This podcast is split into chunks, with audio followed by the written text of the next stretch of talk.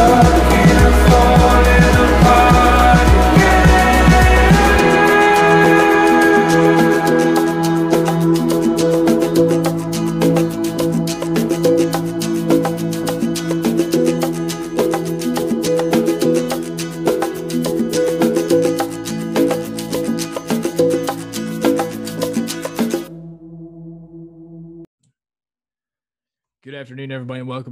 episode of The Takedown. As always, brought to you by Phone Soap. Go to phonesoap.com, use the code TAKEDOWN.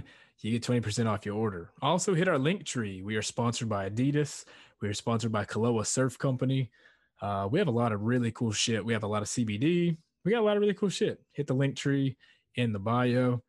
I am fucking honored today to be joined by uh, my next guest. This is a story that whenever I heard it, it really resonated with me. I really wanted to hear more of it, and I can't wait to share with you guys. What is up, Kyle Mullican? Hey, how are you, Josh? It's good talking to you. I'm good, man. It's it's been great catching catching up with you and and meeting you Yeah, formally yeah, yeah. now. I, I enjoyed it. Th- How are you, thank man? You, uh, thank you for having me on. I'm good. I'm I'm better than I deserve. Um, what's the I'm what's the holding- weather holding- in Nashville right now? Oh, it's decent, man. It's about it's about 65 and perfect. So I I can't complain. How are you in Florida? I actually uh, had my windows down in my car last night, just like riding, like jamming to music. And I left my windows down. It poured rain all night and all day. Yeah, yeah. Well, I mean that's good luck though. That's what I've told myself. I went to get coffee left, earlier uh, and I was just so upset. I was just like, God bless. Yeah, uh, about a week ago, we got five inches of rain in like three hours, and I left. I had left one back window down in my truck, so it uh, it was it was fun drying it out. So Those yeah, little I- I Bob just Ross happy go. mistakes. Yeah, absolutely. Uh, man, the way that I found you is through the power of Reddit. I found you on Podcast Guest Exchange. Uh, for anybody that's that's curious, I'm going to read you the headline of what Kyle posted. It said he's looking to share his story of medical trauma, NDE, coma, PTSD, spirituality, and the winding road to recovery. And we all know I'm a huge advocate for um, mental health awareness. I'm a huge advocate for finding your own spirituality. And so I clicked this link, and the bio said in 2019, I went from living a normal life to waking up 17 days later, restrained and on a ventilator. And it's blew my fucking mind, man. So can we can we just jump right in, bro? Yeah, we can. We Hell can. yeah, man. Take me back. This it's 2019, right? Uh, yeah. Well, well, actually, uh, 2019 started in 2018 for me. So, um, I, I started out. I had an undiagnosed heart condition um, that that I was born with, and I um, I, I had seen some doctors because I had you know shortness of breath, racing heart, things like that, and the doctors whenever I would go in the the test they th- they wouldn't show anything so they thought it was anxiety so they started throwing pills at me um, and then I blacked out one night and wrapped my wife's car around a pole um, Can I just really quick? Were you were you like an anxious person? Like, did you kind of believe the anxiety no, diagnosis? I mean I mean I, I I run hot but um, I never thought of myself as an anxious person but what I, you know, looking back now, I see it for what it was like waking up in the middle of the night with a racing heart, things like that. I, I should have had a, a better conversation with my doctors, but the easy answer was, hey, you know, you've got a lot of stress with your with your career, so it's probably just anxiety. Take this pill. Um, Do you think part of it was maybe you were um maybe maybe not ignoring it, but maybe trying to play it off? Oh, absolutely. Uh, Because I mean, you take the answer you you want to have, right? You take the easiest answer. It, it's a whole lot easier to say, "Oh, it's anxiety. This pill is going to fix it," than it is to say, "Wait, I'm I might have a condition that's going to kill me." Um, so then we found out uh, that I had a heart condition, which is called atrial fib, and it has to do with the electrical wiring of the heart.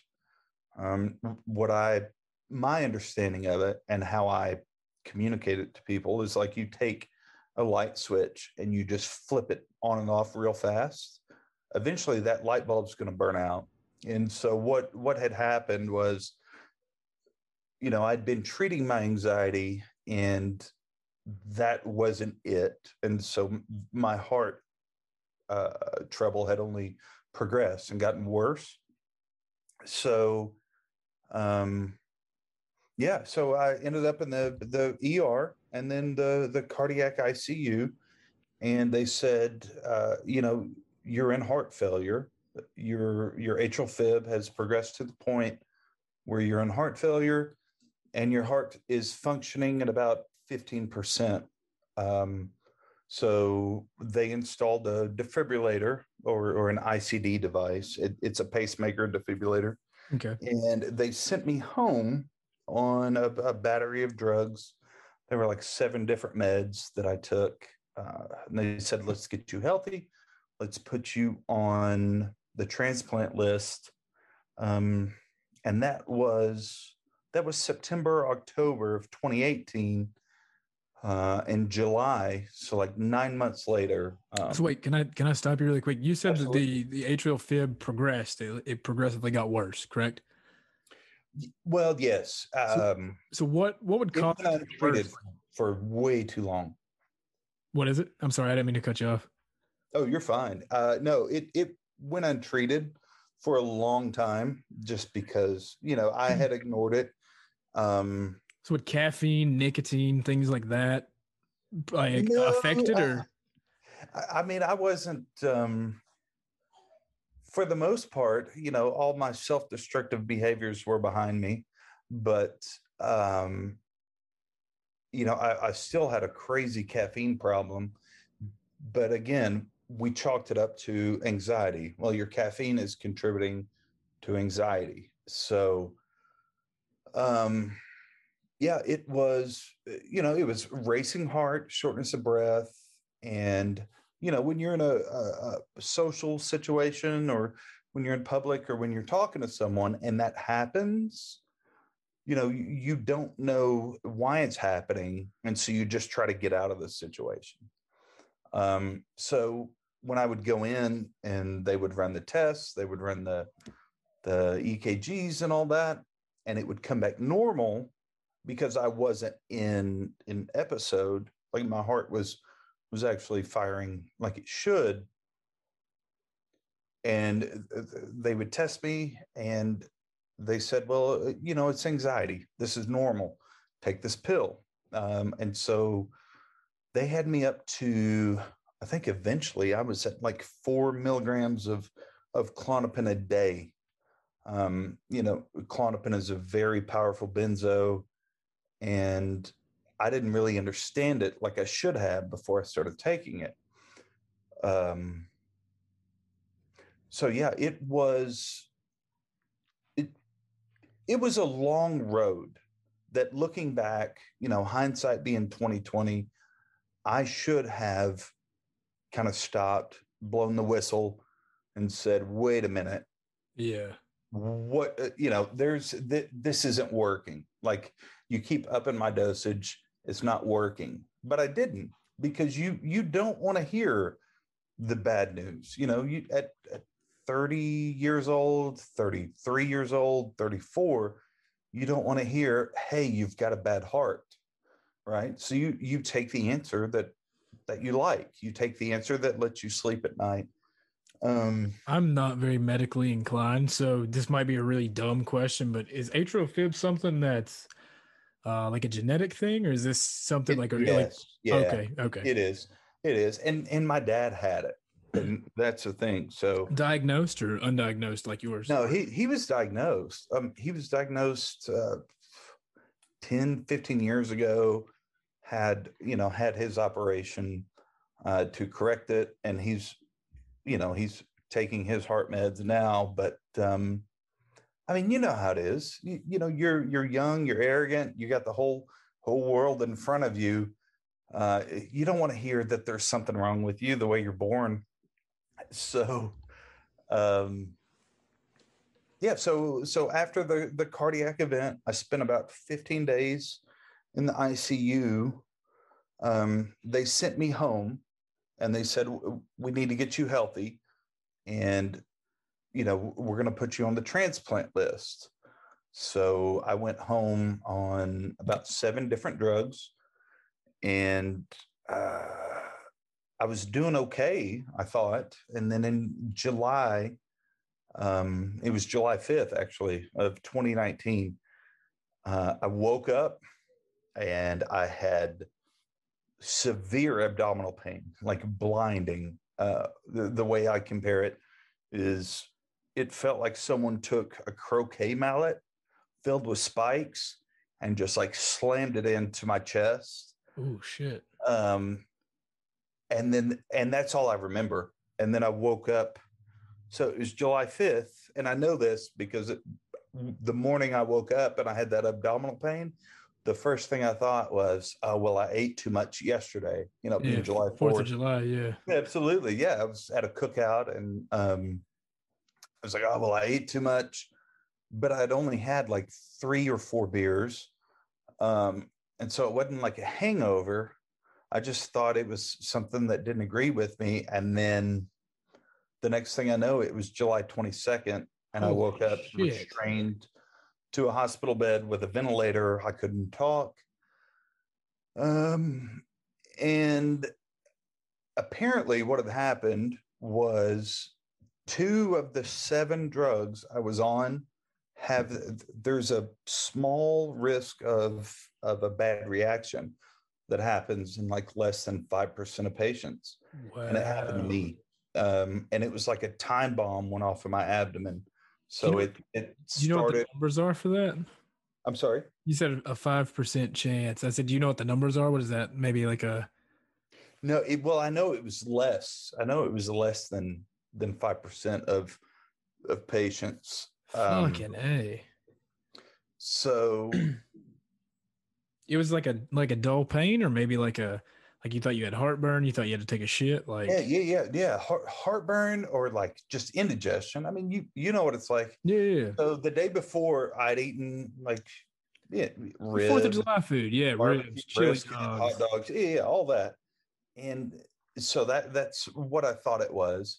Um, and then, like I said, uh, apparently, I, I don't remember driving myself to the ER, but holy, I did. Holy fuck! You drove yourself. Yeah, yeah, yeah. It, uh, so my wife had my daughter at the pool, like they were swimming, and I tried to call her, uh, and I didn't get her, and I guess I drove myself there. Um, but yeah, the next my next memory in reality, so my next lucid memory was uh, July 22nd, and I, yeah, I, I woke up on life support on a ventilator restrained to the bed in Vanderbilt University and uh, medical center, and everyone's trying to tell me, you know, this is what happened. You had pancreatitis, respiratory failure, renal failure, uh, and oh, at the same time. Yes, yeah, it it was like a time bomb went off in my abdomen. Um, and then on top of that, I had abdominal compartment syndrome, which is where like the swelling uh, compartment syndrome happens when the swelling is so great that it cuts off blood flow and circulation to your organs. So I had an open abdomen for nine days. They performed five surgeries on me in nine in nine days. Um, but yeah, it, it was. I, I I went from living a semi-normal life, you know, trying to recover and and do what I needed to do for my heart uh, to waking up on life support and you know finding out that my family had been told to go ahead and, and make final plans um i just i want to stop you right there and just say that just I, my mind is still blown that you drove yourself to the fucking hospital like that yeah, alone. I don't that, remember it, but did you did you park in a spot or did you just pull up front? Like, well, I'm sure I did. I mean, I, I probably parked it well. I mean, I, I mean, I, am not an inconsiderate asshole. I mean, so, I'm, yeah, I'm, just I'm so spot, and I guess, and and I uh, I went to the ER. I mean, that's just, I know that's like such a little part of like everything you just said. I know what I just, what I was picking up on was such a little, like it was such a little minuscule detail. But here you are, you had all these things wrong with you and you drove your fucking self to the hospital and fucking parked and walked in the ER. Like that. Yeah. And, That absolutely uh, I blows my guess I, mind. I went through the check-in process. Apparently, Just on um, autopilot. I, it was it was autopilot. I, I don't. Um, I- wish I could say like, oh well, yeah, I'm so tough. I did this through all that pain. I don't remember it. It was it it was autopilot. I think my last memory um, was like trying to put some shorts on to get out of the house, and then the next thing I know, it was July 22nd, and I had my medical team and my family telling me that um you know hey this this is what happened. You're in the you know you're on the uh, trauma unit and this is why you're here. And none of that made sense because of the i'd had some dreams hallucinations you know things that come along with being in a coma that it um it was like being ripped out of it was like being ripped from reality and then plugged back in with no context What is that feeling like when you wake up? Is it, is it very anxious? Is it, are you angry? Are you, I mean, oh yeah I, I was very angry Yeah. um angry at Well- your, at yourself or? no no no so i was angry because i i thought people were lying to me so Okay. i thought my care team i thought my family i thought everyone was lying to me because what i was now looking back where i was um you know the the dreams the visions hallucinations whatever you want to call it um during my time in a coma like that was that was very real Yeah. and it was um you know so it would the way i try to describe it to people is whatever you're doing right now like close your eyes for 2 seconds and then open them up and you are restrained to a hospital bed with a ventilator. So uh So time, well, when you say two seconds, time, like it was very quick to you, or did the halluc- no, it- last no, for a no, long no, it, it, it wasn't at all actually, and that's that's kind of what what messed me up so much coming back is because a lot of a lot of the things I experienced, I felt like were in real time, uh, the the dreams and and whatnot, and so coming back was it took me a few days waking up from that coma, uh, and they'd they'd kept me on life support uh, for a couple of days after until I was able to breathe on my own. In um, you know that they finally took the restraints off. So what is the first day awake like? Like, do you, the, the first day awake, I was very angry because I was like, no, this isn't real. I was just, you know, I, I was can I, can I ask a I, I side was just question? talking to so uh, one of my one of my most vivid and and I think real time dreams hallucinations. Uh, so one of my best friends, she she from Nashville, but now uh, she moved to Denver. Um, but I was driving to Joshua Tree, and I could tell you everything about that trip. You know, I was driving in a 97 Isuzu Trooper that I've never owned. But I I, had, had, an, I had an Isuzu Trooper, so shout out Isuzu. Oh yeah, yeah, yeah. Shout out! Those were good cars, man. Fuck yeah! I mean, mine wasn't, but fuck yeah.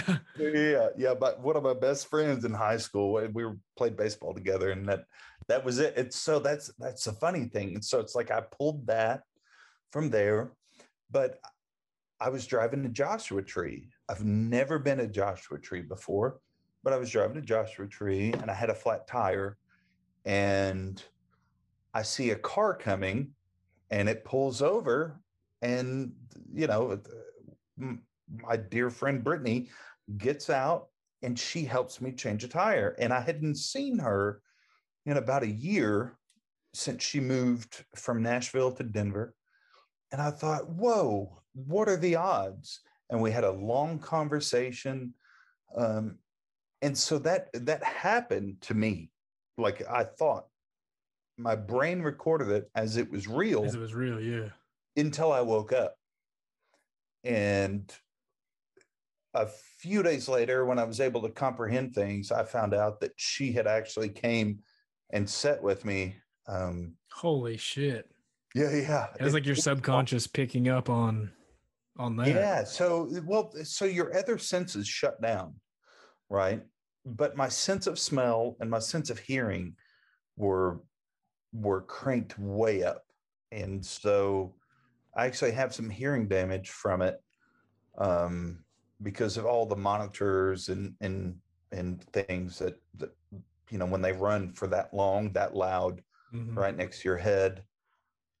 Um can i ask you just a very random side question but sure. have you ever have you ever done uh like DMT or psilocybin or, or LSD or anything? No, no psilocybin, no. And so so that uh, and that was one of um that is so my experience where I crossed over was very different than the hallucinations, the dreams. Okay, that, that, that, that was my next question. Yeah, yeah, yeah. So I had had those, um, you know, those dreams. I had some some really funny ones that were just like stupid, outrageous that I can laugh about now. And then there were some times where it turned very dark, on, you know, on my like what I was experiencing, what I was living through, like you know, people coming into the hospital room trying to steal my daughter. You know, I actually tried to break my dad's hand. I like I had this brilliant plan because I thought these witches were trying to steal my daughter. Like I I thought that my nurses were like this coven of witches. Were the witches, yeah. Yeah, yeah. And and I thought they had replaced my dad. And so like I an like an talk. imposter. Exactly. Yeah. Okay. So I couldn't talk and I was restrained to the bed because I apparently had been trying to pull out my my tubes and stuff, mm-hmm. and you know my dialysis and and my my intubation, and uh, I thought, well, I'm going to break his hand, and then I'm going to kick him in the stomach and jump up and run out of this room. But I didn't know that I couldn't do any of that, and so all I did was just hurt my dad really badly. So even in these in these hallucinations, you're you're laying down then. Yes. Yeah. Yeah. yeah. For okay. well, that so that was actually after I woke up. Oh, that okay. was okay. one of the hallucinations after I woke up, and it's it it's very strange, like the the way that reality bled in sometimes, and and but it wouldn't other times. Um, would you but, would you imagine that that's probably a trickle effect of like the PTSD from the entire like situation? Oh, absolutely, absolutely, yeah. and you know the amount of drugs and and the IV drips that I was on. You know, I mean, for for one, I know they kept me on a, a fentanyl drip for like three weeks, and that's that's unheard of. So, you know, there there are going to be certain effects um, of the medication and and and and the the medically induced coma that uh, that have to do with the drugs and, and they have to do with with actual reality but the whenever i crashed those i say those there were only really two instances that i can remember two out of three um, that I can remember knowing it was different. Like knowing that, okay, where I am now, it's not a dream. Yeah, okay, yeah, I, I see what you're saying now. Yeah.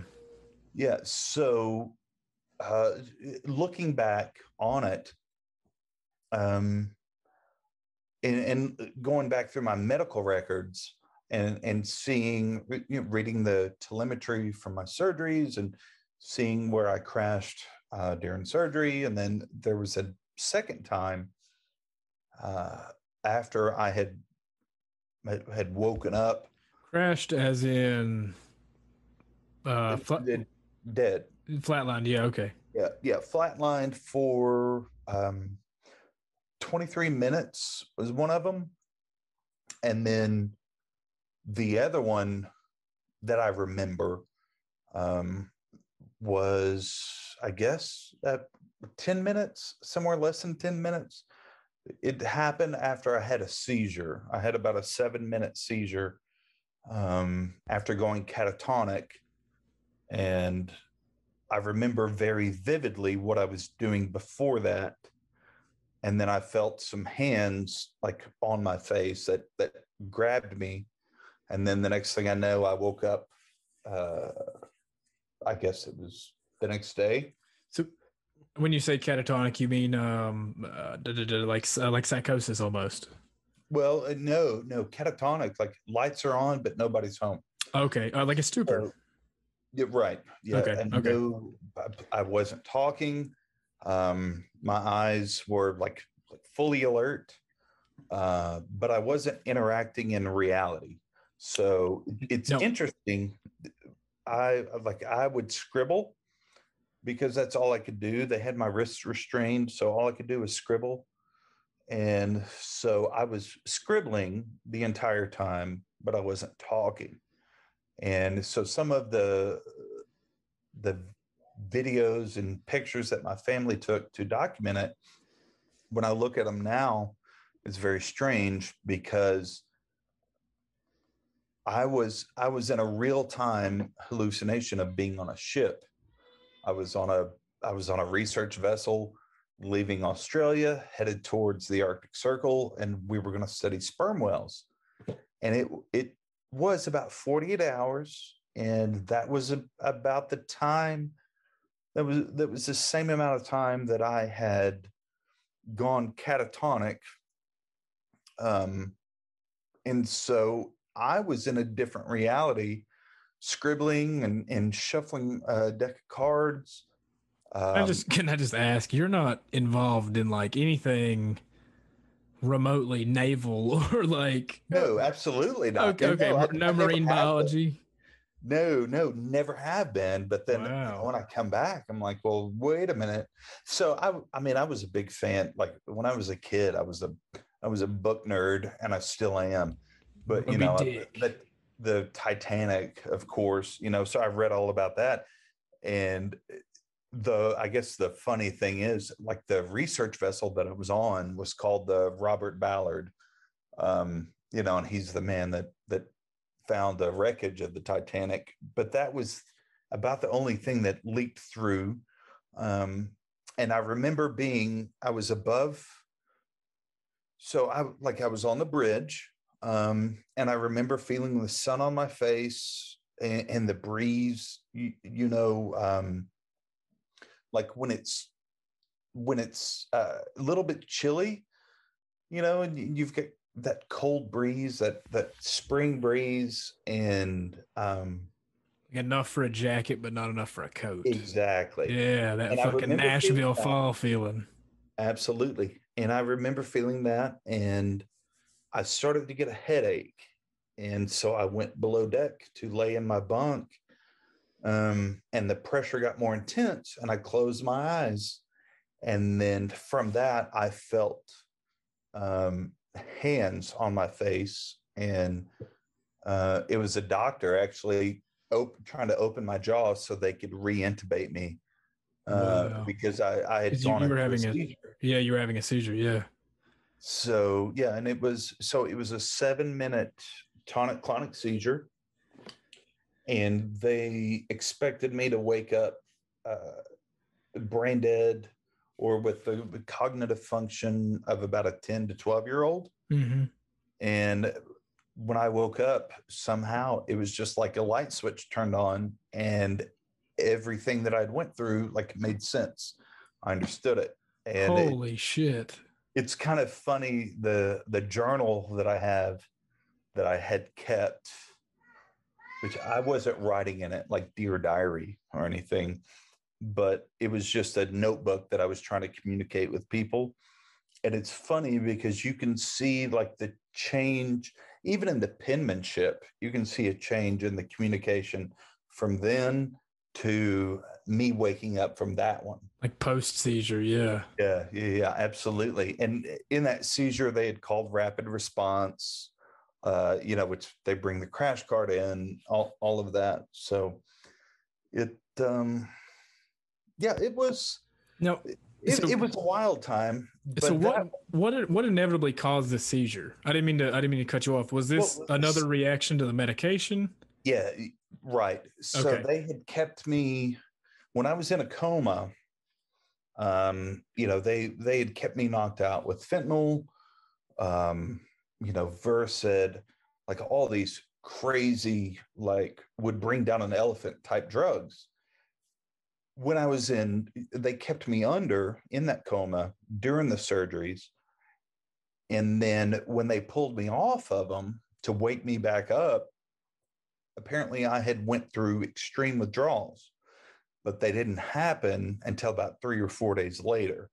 So I woke up from, you know, my coma, um, and I had I had crashed during surgery and had my most vivid um, my most vivid recollection of crossing over during that time and I woke up and it was I was finally to the point where I was make like everything made sense. So my family would be in the room and they would tell me stories about what happened, why I was in there, and I was like, okay, I was so I was past that anger, I was past the frustration and, and being scared, and I was accepting like, okay, I'm back in reality. And then just a couple of days later, I went quiet, and and my family didn't know why. The doctors didn't really know why. Um, so it's like they thought they'd brought me back, and then I started falling, falling down the hill again. But um, yeah, it, it uh, it Before so before we move on past this, I just I, I've got to touch on this really quick. You said your first day awake, you were very angry. Uh, I'm sure there's a lot of confusion. How how much were you able to do this very first day? Like you you were talking about having a journal and and writing. So you're able your well, well, motor skills to write. so no y- yes and no. So a journal is being very liberal. Uh it wasn't really a journal. I was asking for paper like a pen and paper and i was trying to communicate. Like i was trying to tell someone what i needed. Um i was on a feeding tube but i was still hungry and i was still Okay. thirsty. So it you know it was things like water ice it was little things like Little that yeah okay okay okay. and then it it progressed to um like I, I would ask questions and then it it um so it, it wasn't really a journal in the traditional sense I was I wasn't trying to it's it's sidetrack what i have or ask like minuscule questions. I'm just trying to really just really Right. put together this whole like this whole scene because this is so you know as I've told you my my mother was in a coma. Uh, Right. I'm just trying to put together this whole picture and this whole scene and uh, I I don't I'm trying to find a word that can describe this um accurately but it, it's I guess like a beautiful chaos almost. You understand what I'm saying? Because this is so crazy. Like this is inevitably probably the luckiest or the the happiest moment of your life because you're alive, but it's also the most chaotic moment because all this shit's happening and you don't understand why and, and you're restrained. You have tubes in your mouth. You know what I'm saying? yeah yeah I- absolutely yeah i get so that part of it there was like there there's a, a place in that notebook you know where i'd scribbled like hugs Um, and even though I was restrained to a bed, like I, I was trying to hug people. I, I was just so happy. holy shit, man. I was so happy to be awake, and I was trying to. hug- There are that just you know, that just I broke my heart. All man. the nurses that that were there for it, and I was like just trying to hug them, even though I was restrained to the bed. So yeah, it, it that's was. fucking incredible. It was. man. You know, you're you're very grateful for it, um, and then you kind of slip back and you feel yourself falling down a hole, or or at least for me. So like a like a like a low point, like a depression. Right. So I woke up uh, from that coma, and then from the time uh, during my surgeries, uh, where I had actually died in, in you know, it, at least one one time I crossed over. Um, so you go from just like being extremely grateful and extremely excited and, and ecstatic uh, to falling down that hole again and you feel yourself losing touch with reality and and Questioning way it happened- everything. right so the way it happened for me i was laying in the hospital bed and i was talking to my brother and my wife and then all of a sudden i thought i heard a radio playing and i was like wait a minute there shouldn't be a radio in here and I called my brother over and I was like, hey, put your head right here. Do you hear anything like static? And he's like, no, I don't. And I remember having the thought, like, uh oh, Like, I'm going crazy. or maybe I'm maybe I'm still out. Maybe I'm still in a coma. Because I mean, since that time, I mean, I'll be honest with you, like there have been a couple of instances with where the whether it be deja vu, uh synchronicity, whatever you want to call it, have been like so strong that I have questioned You almost have to pinch a minute. yourself, make sure you're. am I going to wake up and be restrained to the bed again? Or am I still in reality? So that's fucking terrifying. it is. Eh, yeah. That's terrifying. Yeah. eh, But I, um, yeah, I, I'm sorry, brother. You, you you might have to edit this part out. No, no, no, no, dude, you're you're absolutely fine. I meant to tell you a moment ago. If, if anything gets to be too heavy, by all means, like No, you- switch switch directions, brother. I, I do not mind yeah, at all. yeah. Okay. Um, You are you're perfectly fine. And hey, I'm I'm fucking grateful for you, bro. I'm glad you're here. ooh, absolutely. I'm glad to hear your story, brother. so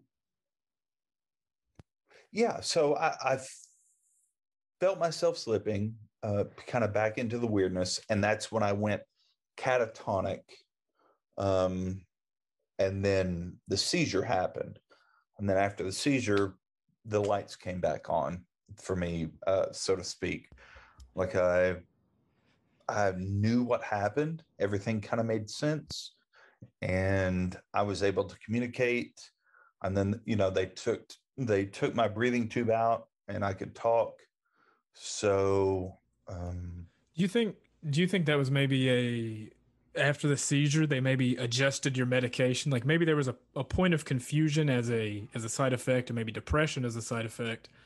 And then they even evened your medicine out and it kind of actually so I- so on my care team there were 12 trauma surgeons um and of those you know of that 12 you had your anesthesiologist uh and you had your your other uh, kind of specialties and they couldn't understand why i had went catatonic. And because I had had been awake and lucid for a few days and talking with people, talking to my family, and they thought, well, why is he slipping again? What's happening? And eh, what they came to was, hey, it's a benzo withdrawal. You know, it's we pulled him off these drugs um, too fast, and this is what it is.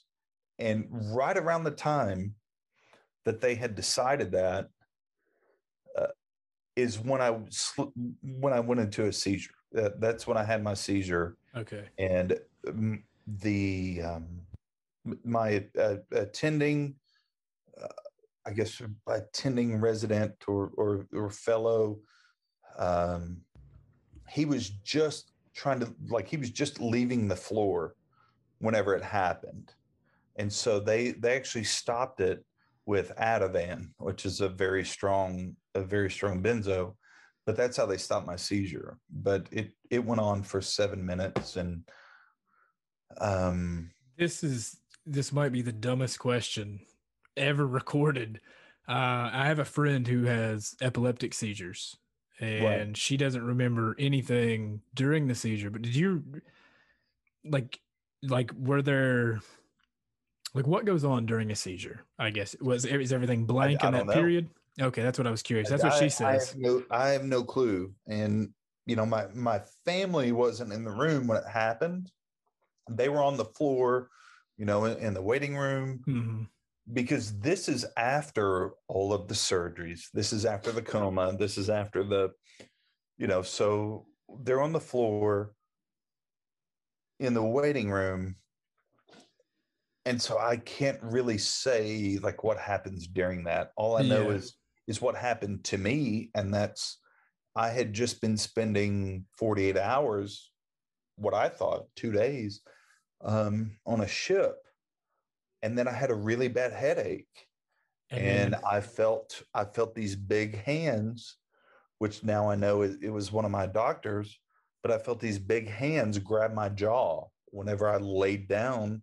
I thought I was laying down in my bunk on the ship. So I had no clue what happens during a seizure. All I know is it, it's like an electrical storm in the brain. Um, that's all I know. That's that's crazy. That is that is so crazy. At this point, uh, all your surgeries are done, correct? So in in the grand scheme of things, you're essentially in recovery at this point. Right. Yeah. So okay. all my surgeries were done. Um, they thought they had had pulled me out of the woods, and it was it was about four days later when that happened. Um, now you still have a breathing tube in and a, and a feeding tube and everything. Well, no, they they had just pulled them out okay. actually. So I was on what they call a refeeding diet. I think it is. So like they had started just like, all right, let's give him like more liquid based. What's that? I'm sorry, I didn't mean to cut you off. I said like more liquid based, like uh, like Jellos, pudding, stuff like that. Right. Yeah. Well, I had to get a test and they had to like run tubes down my throat. But at first it started like, well, let's give him a cube of ice every like four hours for comfort, you know, because your mouth is so dry. I mean, mm-hmm. you you're being hydrated through your IVs and and through the feeding tubes, but it feels like torture because we're accustomed to drinking things, you know, like, when you're like thirsty. Popeyes when you have a biscuit and no drink. Exactly. Yeah. Yeah, yeah times 10 uh, but it it even even then though, like I was so grateful um, because I had come back to that place, uh, or I had come back from that place um, where I, I, I thought I was I, I thought I was going to stay there. You know, I, I thought it was over for me. I kind of it it happened in one of my surgeries now I have that that frame of reference um, because during the coma, you know, you have these weird, like very vivid dreams, and I mean, I don't know, I don't know at what point, like where they where it fits in, but I have a very vivid recollection of dying and accepting it and I remember where I went and what I experienced. And it was, um, it was beautiful. It was, it was euphoric, and it was like, if, have you ever, have you ever done psychedelics? I, I have, and I was I was right about to get on to the spirituality side of things and, and ask you this exact question. So it was it was euphoric and and beautiful. You you felt this like one hundred percent. That heavy that heavy hug, like from um, you know that it's fucking beautiful, man. Right, right. So, so you know what I'm talking about. It's it's this indescribable. It's like a heavy. All of the love in the world is is right. attached to you at that moment. Yeah. And I felt it, but I was in this place. Um. And at first, it was like a, a beautiful field uh, with some mountains. And then the next thing I remember, and I don't know how I got there uh, and I wish I did. But the next thing I recall, I was sitting like in the presence of this brilliant light. Um, there was like there were no gates, there were no music, there there were no angels. Mm-hmm. It was just this brilliant light, and it was a very warm, maternal, uh, like love. Energy. Yeah, yeah, yeah, exactly and it's funny because I one thing I one thing I remember about it was it felt very feminine, like very maternal. And I was I was sitting there, like I wasn't standing, I wasn't laying, I was just sitting there. And there were some things that you know I kind of saw and uh but I, I remember having that that thought and that moment that's like okay, well, th- this was it. Like, this is it for you. Um, and I was a little bummed out, but not for long because it was it was like so brilliant and so beautiful that um, it's like it didn't matter. Uh, n- nothing mattered. It, it, was just like this this energy. It, and when I say like a brilliant light, I don't mean like a like a spotlight or a or any light we know. It was just like um that's all it was. Like it was it, it was intense. Um yeah, I, I mean I'm I'm two years out from it and I still haven't found a way to describe it. There was a woman named uh, Anita Moorjani. She's a public speaker, but she she had lymphoma um, and my mother actually had stage four uh, uh, non-Hodgkin's lymphoma, but. Anita went on to tell the story about how she had passed away at one point. She had she had crossed over, and that she she described it as a as a like a beautiful light, yeah, very warm light, and you, and it's so, you know, you read like these stories about people talking about going to heaven and and having these these near death experiences. It's so crazy that they all they all contain this light and this feeling of love and that's what's so beautiful man is i love hearing these stories because i'm a very religious person and i don't you know i try to not like talk about it a lot on the podcast but it's incredible. The, the proof is in the pudding though you know what i mean? Like yeah I, i'll say this. So i grew up um i grew up in a very small town in oklahoma and i grew up in a pentecostal church like speaking in tongues, um, like all of that stuff. That wild shit, yeah. Yeah, yeah, yeah. All, all that wild shit. They they called us holy rollers for a reason because people would literally roll in the floor uh, because they thought the Holy Spirit was coming over him. So I grew up in that. And you know, whenever I went to college and and moved out here to Nashville, I was trying to separate myself. Um, and I've, you know, I I became an atheist. I, I was. I was like full on. Whatever that was was not real. I don't want any part of it.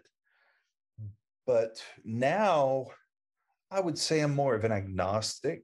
Like something's out there. It's it, it's not what we've been taught about. It you know it's not the traditional God of Christianity. Um, but there's something out there. Uh, Carl Sagan uh, you know, he says, uh, "You give us one free miracle, and we'll explain. You know, we'll explain the rest with science." And that's kind of what I feel like. You know, that that one miracle is, how did we get here? Why are we here?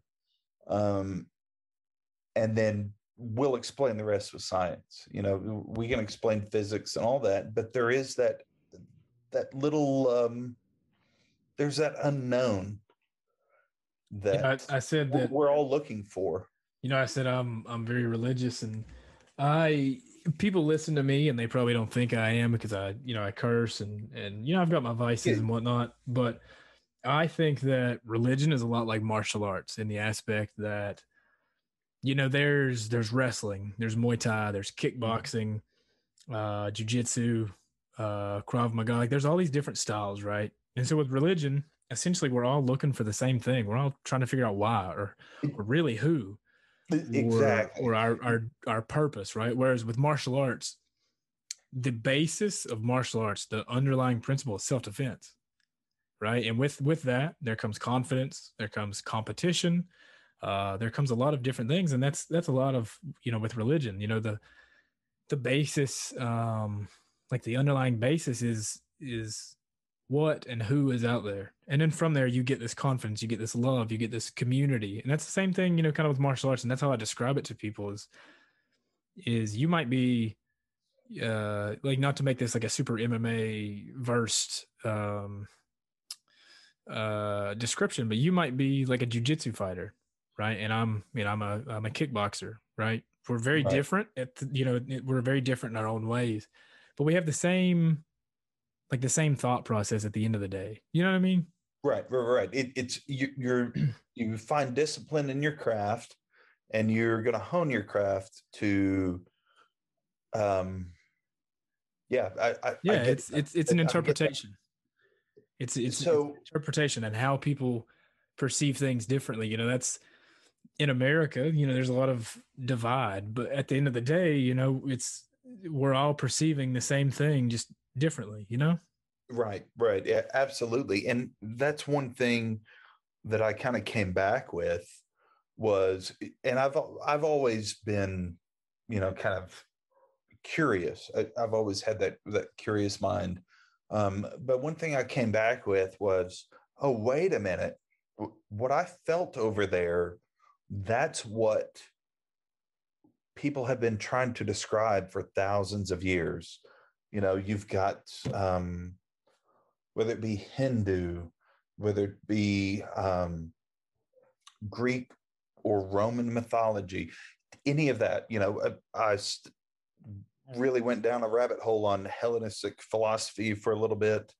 Um, and and then you look at Christianity, and then you look at uh, Judaism, and and and those things, and everyone is kind of telling the same story, and it's that story of death and rebirth uh, redemption through love. Uh, It's telling the same story that Pink Floyd was telling with Dark Side of the Moon, you know, transcendence through death of the ego. You know, we have to like we have to we let have to- ourselves go to exactly, Yeah. exactly. And so that's that's kind of what I came back with. And it's like, wait a minute. And even the fairy tales, you know, the, the Brothers Grimm and, and Disney fairy tales, if you look at them, they all kind of say the same thing. And it's like there is a redemption through love. And love makes the world go round brother right, absolutely. That's- that's and, what and I'm- to find that redemption, you know, there is struggle. There is, and and that's the difference between like you look at your Greek mythology and and and Roman, and there is a difference because there is great struggle. Um, and then once you get to the Roman side of it, then you get to knowledge and healing. And it's like, yeah, death and rebirth, man. It it's a cycle. It's um, you you know, know, it's it it's a cover song that we've been hearing through whether it be religion, whether it be through music. It, it's a cover song, man, and we're all looking for the same thing. And so that that's kind of been my struggle coming like since I've been back is trying to integrate that with the construct of reality that we have. And it's tough, man. Absolutely. It's Yeah. you know, there's there's a million different ways to describe it, but I mean you I mean you're right there. I mean it's it's we're all we're all trying to figure out what our purpose is and who we are and, and we're all learning what and who we are daily and and it's it's an interpretation, man. It's it's what you perceive it to be and You know, it's I'm Yeah. not saying that my way is more right than anybody, you know, because I'm I'm a practicing Christian, but I'm not saying that I'm any more right than um, a Catholic or somebody who practices uh, Judaism. I'm not saying that I'm any more right Right. than anybody else, but at the end of the day, this is my interpretation. This is my perception of something, and and I love it. You know what I mean? Yeah, absolutely. And, and as long as I would say the the one universal truth is love, and and as long as we're not trying to force someone else, as long as we're not using it for control, um, Absolutely. I, I think the problem is where people try to use it to control, and that's the problem with most modern religion. Um, there's a, a French philosopher, and his name was uh, Michel Foucault, I believe it was, and his whole like his whole thing was power and knowledge influence society. And the problem is when we let power influence our knowledge, that's when we deal with these structural changes that, and we're going to end up killing ourselves off. You know, we're going to end up killing ourselves off through war because the few people that have the power try to influence the knowledge. When really, if you look back at it, it's an ancient knowledge and we've all been telling the same story. You know i grew up in oklahoma. I'm i'm actually choctaw. That's that's my heritage. That's my bloodline. And the native american you know the, the, their different um the different ways that they worship you know the, the earth and the different ways that, that they look at the gods and how they how they interact with their that um like that aspect of their I don't know life. what I'm trying to say, but the, like but how they how they carried that aspect of their life and and- exactly yeah. and it's they found they're telling the same story they're telling the same story and they found their way to kind of impart that knowledge on the later generations Let me ask you this: What is your day to day life like now?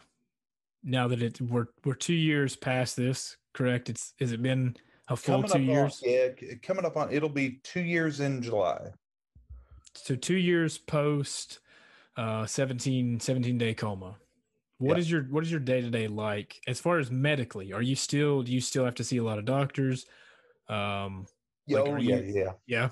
I, I have a I have a lot of follow up. Um, I have a ton of follow up appointments, and a lot of it is just kind of taking care of my mental health.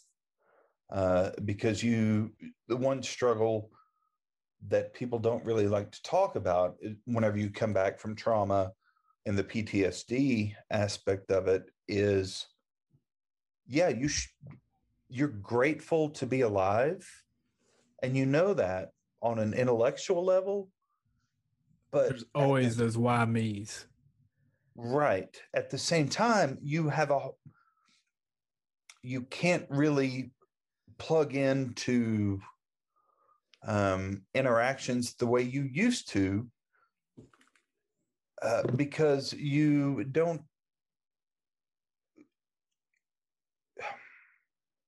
man that's a good question Do you uh, do you do you see yourself as like maybe a maybe a liability or do you see yourself as I, so I would say one, you know, enlightenment and and healing or or whatever you want to call it, it's not a linear path. Mhm. One day you wake up and you're enlightened. You have all the answers, um, and you're you're very zen. You know, you, you're you're excited. You're you're grateful, uh, and then the next day you might wake up and you're waiting on the other shoe to drop one experience that I go back to is a few months ago. I had lunch with a friend of mine, and they were remodeling part of the restaurant, and they turned on a shop vac, you know, the vacuum cleaner, to suck up like the construction debris. Mhm. And I had a full on panic attack. Did not expect it. at all, but it took me back to the time where I was on a ventilator and I was coughing and I felt like I was drowning and they were trying to suction the the the phlegm um, out of my tube and I couldn't communicate that to them fast enough mm-hmm. that I mm-hmm. felt like I was drowning. I had no clue that that was in there. Like I really didn't. So the the um the day to day like that noise just it temporarily yeah. took you back yeah it did and it, it took back like that lizard part of your brain you know mm-hmm. and um yeah so the day to day now i'm doing better than i was six months ago but you know i i know there there's still a, a road that i have to walk um I'm going to be willing to venture, Kyle, that in six months from now, you're going to be better than you were today. And yeah. six months past that, you're going to be better than six months from, you know what I'm saying? It, right. It's an everyday, right. an everyday journey. Yeah. It, yeah, exactly. But, you know, I'm, I'm not going to be one to like church it up and be all sunshine and rainbows because no, whenever you go through medical trauma, whenever you, you experience any form of PTSD, it's a chronic illness. No different than if you were diabetic or or anything else like you you the key is to find your tools you know grounding through meditation or um, music or eh, different exercises of something know, to bring you back to center exactly so um did, did you experience it is it's, it's a chronic illness and and that's that's not the the sexy part that people like to talk about because everyone likes to write their books and be like, "Oh, I saw heaven, I saw angels," um, but no, there you still do have to. Yeah, you've got to overcome what really happened, and and and uh, it it's not a it's not a linear path. Now, did you have any sort of PTSD uh, from from the the first uh, ER visit in 2018, where where you got the the pacemaker put in and all that? Did you have any sort of a little bit. A little bit. Uh, yeah, I guess a little bit because I didn't I didn't really have the full on context of what was really going on. Um, I was just so happy to be alive, and I I was still in that pink cloud mm. or the hmm. honeymoon phase. Um, before you know the I had the drug interaction and and um, you know July July 5th happened. So what was I didn't, the- I didn't have that much, even though you know I had heart surgery and and those things. I didn't I didn't have that much. When was the first moment you realized that there was some some post traumatic stress relating from that? Were you already home? Were you still in the hospital? From the I'm sorry, the second the the 17 day coma. Yeah, uh I was home. I was home for really a few days because you know that that first little bit you're in that honeymoon stage and you're so happy um, sleeping in your own bed right. eating your own food yeah right and then and then the nightmares start and then um that that part of your brain that records things you know that that subconscious lizard part that we don't even know what it's recording um then once you get past that that honeymoon phase, that's when that it, it starts kind of playing things back for you. Um, nightmares recreating what had happened in the hospital, or nightmares yes, recreating yeah. and amping it up. Well, recreating and amping it up, and actually p- picking up on some some of the the nightmares and hallucinations that I'd had. You know, when I was restrained, mm-hmm. going back to you know when I said like I thought the witches were were trying to steal my daughter, and I tried to tried to break my dad's hand um, to you know to save my daughter. So it um, yeah it, it they it kind of creeps up on you, and it's it is a bit insidious. Like you don't know how far it reaches until it actually exactly yeah, yeah. so you know different interactions things like that it, and it it will um it will rear its ugly head that being said, like there's, you know, there is hope out there. There, there's recovery. I mean, I've I've found some incredible support groups, and I have, um, you know, when one of I would say one of the most beneficial things I, I did was the PTSD boot camp, is what I call it, uh, through Vanderbilt University, and it, um, you know, it, you find you find that path to healing, um, and along that path, you pick up tools just in case you need them down the road you know, because Yeah. the it PTSD being a chronic illness, you don't it, you'll never be fully cured. All you can do and the best you can hope for is picking up tools along the way. You just have this toolbox to to Exactly. remedy. Yeah. Trusting like when you get there, you're you, you know you're going to find a way to ground yourself quicker. Um, I you know I, I took a solo road trip last August. I drove out to Jackson Hole, Wyoming. Oh, From fucking beautiful. Oh yeah, it- Jackson Hole really is, is a part of heaven on earth right there. Well, uh, yeah. So the funny thing is, is that is the closest, and that's part of the reason I drove out there. So I'd never been there before, um, but that was the closest thing to what I saw. Like when you're you're driving up, uh, what is it, Rockefeller, John D. Rockefeller Parkway, you know, and you've got the Tetons right there on your left. So I drove out there. Well, what I didn't expect was that every night that I slept in an unfamiliar place, it was a full on panic attack because I woke up thinking I was either still in a, a coma hallucination or I was thinking I was waking up in a bed and you know they someone was trying to do horrible things to me in, in the hospital. So that's um Can I ask you, and feel free to pass the question on, but when you wake up in the morning or wake up in the middle of the night with with something of that of that nature, how long does it take you to to get your bearings about you? mm, And like I said, feel free if you if you Yeah, the, man, longer longer than I would like. I will say those nights are not as frequent as they used to be. that's good. Uh yeah, absolutely. Yeah. So I would say since about what, December, January of this year, um after I went kind of through that PTSD boot camp where you know it was intensive like group therapy for two weeks and um uh, I kind of sorted through some things and and cracked open parts that I didn't realize needed to be cracked open. Excuse me. Um, yeah, it, it doesn't take as long as it used to.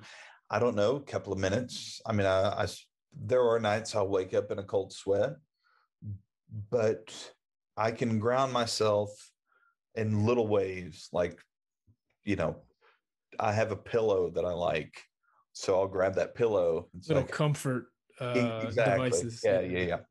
Grab that pillow. Oh, I'm at home. Um, you know, or or play some music to help me go to sleep. Like if I'm having a, a day where I'm I'm feeling anxious or something, then uh, I can kind of head those things off at the pass. So Yeah. it's it's you, it's something that uh, you can overcome and you can you can manage but it's i mean it's real and and we need to you know we need to talk about it more i think if we're talking about healthcare and we're talking about survival especially after covid you know there are so many people coming out of the icu as icu survivors and we're not doing them any favors or any justice by just saying oh you survived you should be grateful. Um, you know, I, I think there's a conversation that we need to have around those ICU survivors Absolutely. and give them the tools. Yeah, I uh COVID definitely fucked a lot of a lot of things up, and the one thing to me that COVID done was it it severely deepened the state of um, I, I'm trying to think of how to word it. It, it severely worsened a lot of people's mental health. Oh, That's yeah. that's the number one thing that I always I was curious about during the lockdowns and and and during all this shit is just these people who are seeking therapy and they're seeing therapists and I know a lot of stuff went to to online and you know I've uh, went to a couple AA meetings via the power of Zoom but there's something different about being in front of an actual human being oh yeah. and out of out of your own home because sometimes that's all you need is to just get out of your fucking room or to Yep. get out of your living room you know whatever get out of this little the safety bubble you know what i'm saying Yeah, cut, yeah, re- cut the safety button. yeah and that's are you are you in any sort of uh therapy like do you see a therapist and and get to kind of work through some of this stuff now Yeah, I do. Um, I actually just recently had to switch, um, but I do. So I, I have my group, my group therapy, and then and then uh, personal therapist. And if you've ever been through it, which I think everyone needs to, um, it's no different than the gym. You know, if if you want to be healthy, you got to see a therapist. Um, it's you know it's very intimidating, very daunting but then once you kind of hit that breakthrough after you get past the the first date you know where you have to mm-hmm. kind of dredge up all the old stuff you have and to introduce just yourself and really se- almost sell yourself to these people. Exactly and then and then they come back at you and and you're like oh man you completely missed what i said or, or what i was trying to do. But yeah i think i think therapy and it is the key. My you know my therapist that i recently left um it was th- there was kind of a mis just a misunderstanding you know miscommunication. She wasn't very strong in in you know medical trauma and and certain things. So i'm actually going back to see an older therapist that i had um and he's a lot more open to things like certain aspects of spirituality uh, he believes in psychedelic therapy, so I can talk to him about, uh, you know, That's integration. incredible. Yeah, and and using those tools. you know finding a therapist is a lot like finding uh like a soulmate like a better half in Yeah. a lot of ways you you literally just because you get assigned one quote unquote via your insurance or your job or whatever it doesn't mean you have to stick with that one person Right. and that's been my problem is i had two that weren't uh appropriate for me. You know maybe they'd help somebody else but not you know not me not really my style. And so i'm about to see a new one uh this upcoming week. So it's a journey man but it's something that people i mean you you hit the nail on the head. Everybody should at least you know maybe not weekly or maybe not even monthly but just every couple of months just check in with somebody and just fucking just scream if you have to you know what i mean just to really Right. Yeah. Yeah. the stress of everything off of you. I'm a firm believer in in what I call soul soul showers. How however you have to take a soul shower, man, find a way. Whether it be going on a long hike, whether it be um, a therapist, whatever it is, like find a way to just kind of scrub, you know, scrub your heart, like scrub your soul clean of of all those things that that stick to you that you don't realize. Absolutely. Absolutely. And that's and I, I use the the term like wash this day off. Like I say that all the time. Like, oh, I need to wash this day off. But in all reality, I'm going to jujitsu or I'm just hanging out with my daughter or I'm um, you know, I come in here and I do a podcast, which by the way, this this conversation that we've had, it, it- a soul shower for me. Like this is incredible. Um so you know, just I'm- little I'm, still in. I'm still in that that kind of early stage of uh, telling my story, where I'm I'm finally to the place where I can tell it like without breaking down or or without slipping into a you know a, a panic attack. Um, and so I'm. Uh, I know I'm still a little scattered with it, but yeah, I've I've really enjoyed I've really enjoyed this talk.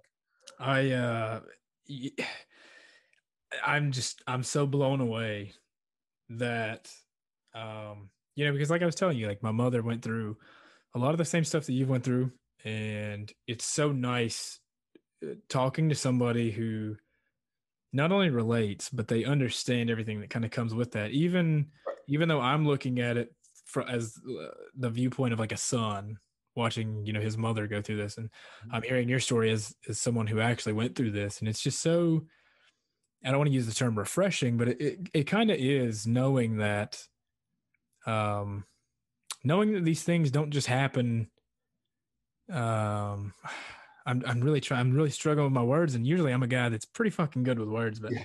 it's been very nice hearing your story and getting yeah, I, I, get it, on, man. personal yeah, we, level we and are, yeah, we're we're part of a very rare and exclusive club that nobody nobody wants a membership to. Um, and and that's that's kind of the part of it, you know, even in my you know, in my support group, um, one of the support groups I have, like, I mean, there are people from, you know, Amsterdam, um, Australia, you know, all over the world, and we've been able to to connect through Zoom um, and it it it is it, it's a matter of of realizing you're not alone um, and sharing your experience in a way that that you can make it count.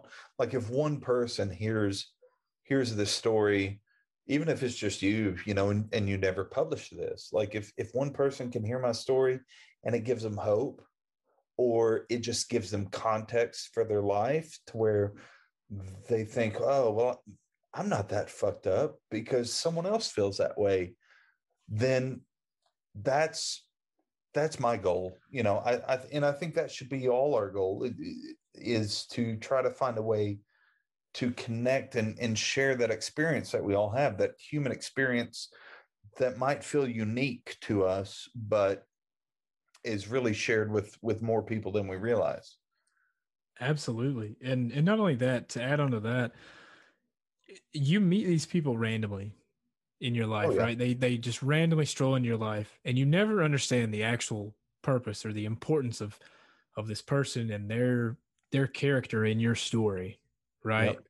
You never understand how similar you are to another person, right? So this is like I've been working on a lot of like a lot of personal shit myself over the last couple months and I've been really working on myself one of the things that I do is I I tend to judge people, and I hate that about myself. Is I tend to judge people, and I look at people and I wonder, like I find myself like like thinking of their circumstances as circumstances and not see them for who they are, like as a person. You know what I'm saying? Yeah. Um, so do you do you find yourself like like when you when you do catch that and you're like, wait a minute, I'm I'm being judgmental do you find yourself like judging them for something that that you see in yourself like, like i so uh, so i went to high school in a really really rural town in virginia.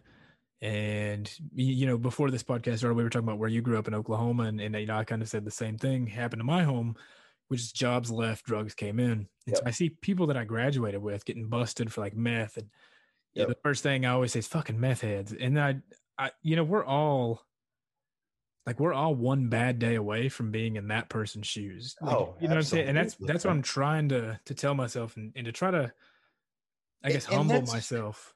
So going, uh, so taking this and and going a little bit weird and esoteric with it. That is one thing that I still can't wrap my my arms around. The the one thing that I still struggle with is the nature of reality Yes. Um, so I used to, there are parts in Nashville, you know, where there's a, a problem with the homeless population and, mm-hmm. you know, you see abject poverty and, and people in the streets. And it's real easy to judge them or, or try to speed past them. And, but I remember the day, and it was one of the first days that I was driving again because I had to go to inpatient rehab to learn to walk and all that. And it was several months before I was able to drive a car. And I was driving and I saw a man arguing with a stoplight pole. Yeah. And before, I either would have ignored him or I'd have been like, you know, look at this, you know, this fucking guy. Yeah. yeah, look at this miscreant, this degenerate. And but now it's different because it's like, well, wait a minute. I know what it's like to slip into a different reality. Like I don't know what that man came from. I don't know what he's he's experienced or what brought him to arguing with this stoplight pole. All I know is I know what it's like to be in a room full of people, you know, when I was in a hospital bed and and I was awake, Nobody's home. but nobody was home. And I I had slipped into and that's that's the interesting part is it's seeing like my family the videos, the pictures they took. I was I'm- no different than that man. You know, that's that's what I keep. Um, you know, I'm really working on like humbling myself, and I've I've in my mind, you know, essentially killed my ego, and I'm I'm still working on it day by day. But Yeah. one of the biggest things that I keep telling myself is that we can all be a victim of circumstance on any given day. Oh, that's what I really try to tell myself when I see these people that you know I went to high school with, or I see people walking the streets and they're um, obviously you, you know tweaking is you know these people are no better than I am. You know I'm or I'm no better than they are. right. Um, and you're you're so much like there's so many similarities to these people too that people just never give a shot to. Um, absolutely. and I was really interested in your story, and I was like, I have to fucking talk to this guy. And then I, I done a little bit of creeping, right? And a, your name alone stood out to me because I'm a huge Anthony Bourdain fan, and I'm really hoping that Hungry Ghost is an Anthony Bourdain homage. Oh, really? I well, I haven't got that. I actually got Hungry Ghost from. Uh, have you ever heard of Gabor Mate? no, So he's he's a, um, I believe he's Hungarian. Uh, he's a he's you know an intellectual, and I heard him give a TED talk a few years ago, and he talks about uh, through um, I believe it's Japanese culture and you know Eastern the Eastern philosophy. There was the they have the the hungry ghost, and the hungry ghost would have a, a very small mouth and a very big belly, you know, and so it's like they can never be full. Um, and I've I've always kind of identified with that.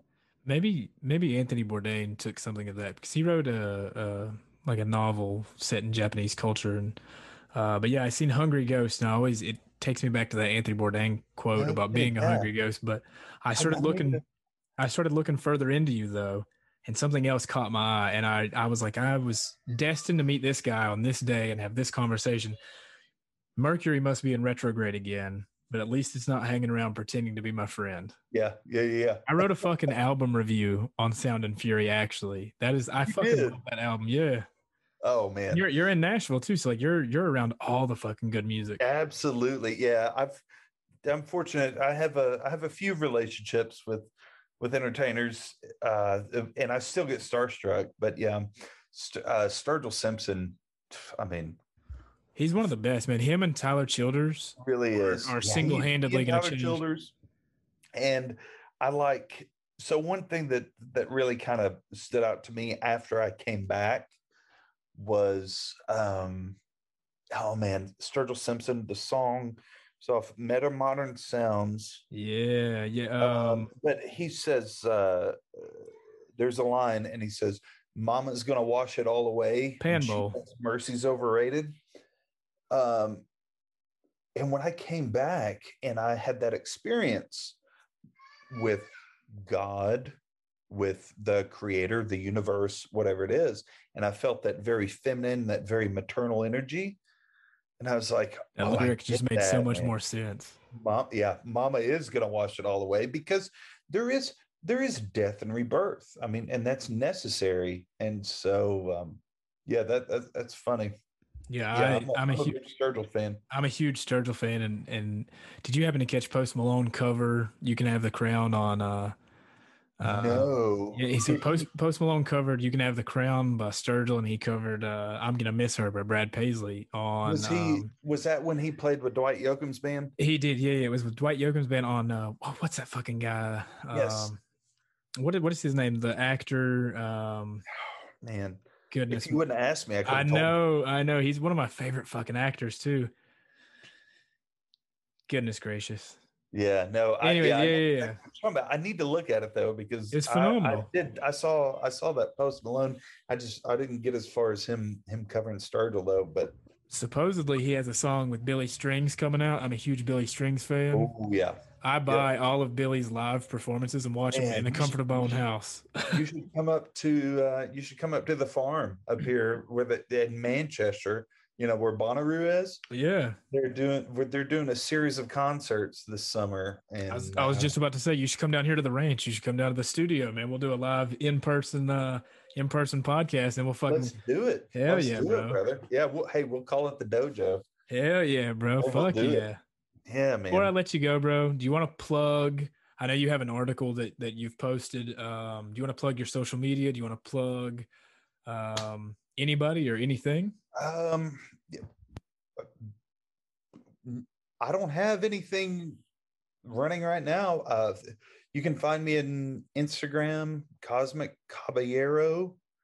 Um, it's uh, it's my take on Space Cowboy in in Spanish, and um, yeah, hit hit up hit up Josh if you if you want to talk to me or uh, via email or or phone call.